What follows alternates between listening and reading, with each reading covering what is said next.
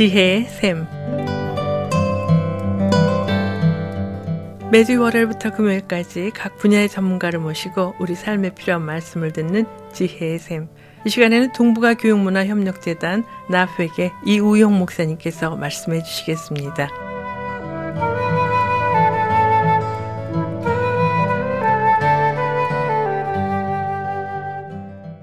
안녕하세요. 이우영 목사입니다. 이 시간에는 부의 세습이라는 제목으로 말씀을 나누고자 합니다. 옛날 중세 시대에는 귀족들이 있었죠. 그래서 그 귀족의 신분을 자녀들에게 세습하였습니다. 조선 시대에도 양반 신분이 있어서 자녀에게 세습이 되었지요. 그래서 출신이 중요한 그런 시대였습니다. 지금 시대에도 세습이 이루어지는 나라들을 볼 수 있습니다.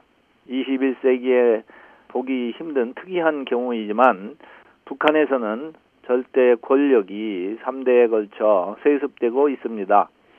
앞으로 얼마나 더 세습이 이루어질지 아무도 모릅니다. 자본주의 사회에서는 세습되는 것이 또 있습니다. 부가 자녀들에게 세습되어진다는 것이지요. 자본주의의 특성상 부를 모으는 재산이 재산을 모으는 현상이야 어쩔 수 없다고 해도 이런 부의 세습이라는 부작용을 최소화하기 위해 많은 노력을 그동안 하여 왔습니다. 그러함에도 이 모아진 부가 자녀들에게까지 세습되어지면서 사회 계층 간 갈등이 증폭될 수도 있다는 그런 우려의 목소리가 있습니다. 한국에서는 이런 현상을 양극화라고 표현하면서 최근 대두되고 있는 사회 문제로 지적하고 있습니다. 부의 세습을 통한 사회 계층이 양극화되는 현상이 고착화하면서 저소득 계층의 자녀들은 양질의 교육을 받을 수 있는 기회가 박탈되고 스스로 실력을 키워서 사회적 신분 상승하려는 그러한 의욕을 또한 상실한다는 그런 생각입니다.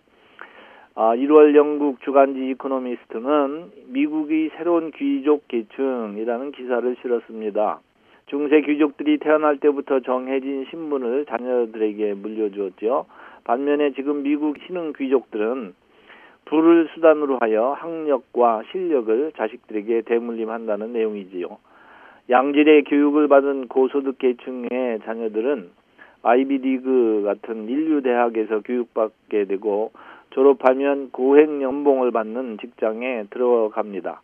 그리고 다시 고소득 계층으로 자리를 잡아가게 된다는 그런 내용입니다.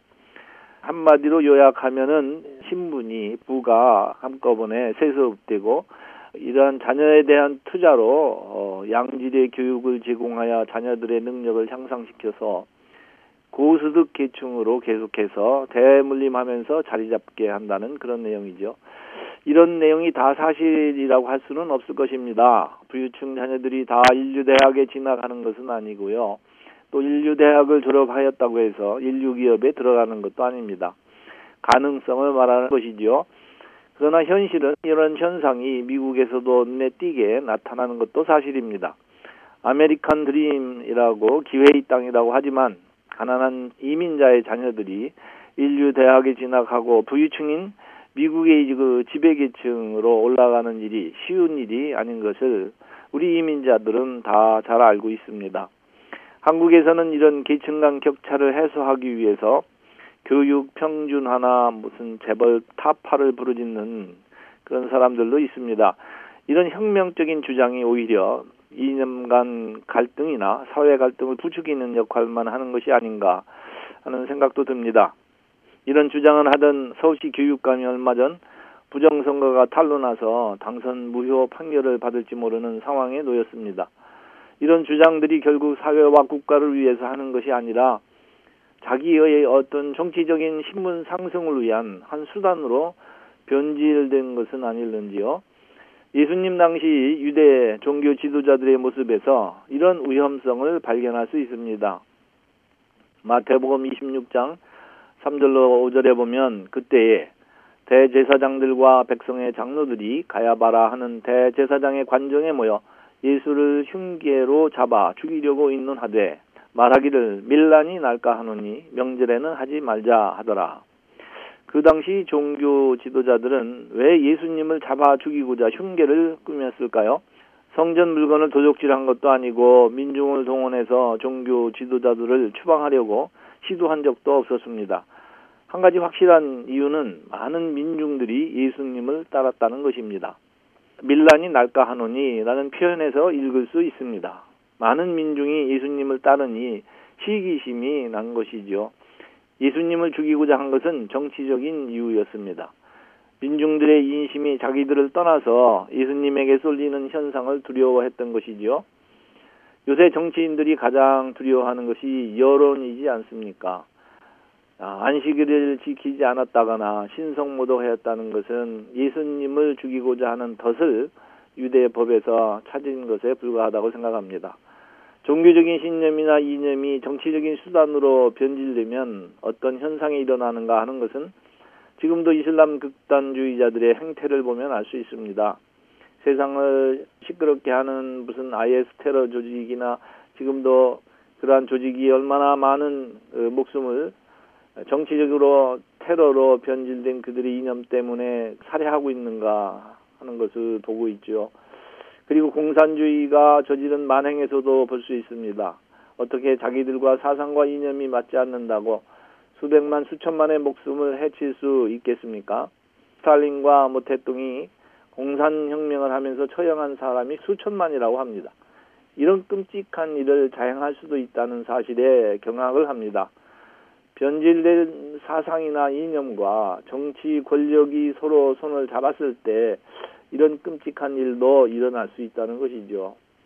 역사적으로 이런 비극이 다시 일어나지 않도록 하는 길은 무엇일까요? 너처럼 변질된 인형과 사상을 가진 자들이 다시는 정치적인 권세를 가지지 못하도록 막으면 되겠지요. 그러기 위해서는 먼저 알아야 할 더 근본적인 문제가 있습니다. 하늘과 땅의 모든 권세를 가지신 분을 분이 예수 그리스도라 하는 사실을 알아야 합니다. 마태복음 28장 18절에 예수께서 나와 말씀하여 이르시되 하늘과 땅의 모든 권세를 내게 주셨으니 이렇게 말씀하고 계십니다. 이 땅의 재산에 대한 새로운 인식이 필요하다고 생각합니다. 재산권이 자본가에게 있는가 아니면 노동자에게 있는가 아니면 정부에 있는가 또 생각할 부분은 그런 권한을 누가 부여하는가 하는 것입니다. 정부입니까? 법으로 정하는 것입니까? 우리는 여기서 하나님을 믿는 사람이라면 믿음으로 고백할 수 있어야 한다고 생각합니다. 이 땅에서 모든 재산의 궁극적인 소유권은 하나님에게 있다는 것입니다. 에베소서 1장 모든 통치와 권세와 능력과 주권과 이 세상뿐 아니라 오는 세상에 일컫는 모든 이름 위에 뛰어나게 하시고 또 만물을 그의 발 아래에 복종하게 하시고 그를 만물 위에 교회의 머리로 삼으셨느니라. 교회는 그의 몸이니 만물 위에서 만물을 충만케 하시는 이의 충만함이니라. 이렇게 말씀하고 있습니다. 성령은 모든 권세와 재산권이 주님으로부터 오는 것을 말씀하고 있죠. 그런데 이런 권세와 재산권이 사람에게 있다고 생각하면서부터 사람들은 다투게 되어 있습니다.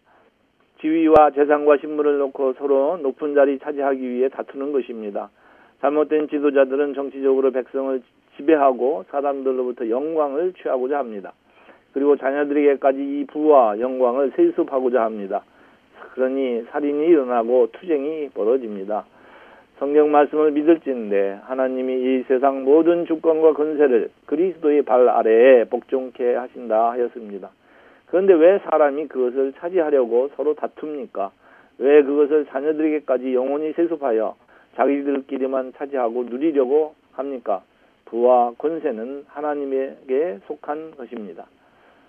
주님을 섬기고 이웃을 섬기라는 목적으로 주어진 것이라고 우리가 믿을 수 있다면 좀 더 선하고 살기 좋은 사회로 변화될 것입니다.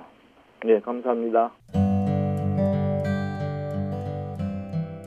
지금까지 동북아 교육문화협력재단 나프에게 이우영 목사님께서 말씀해 주셨습니다. 아름다운 음악과 기쁜 소식을 전하는 극동방송에서 보내드린 지혜의 샘 오늘 순서를 마치겠습니다.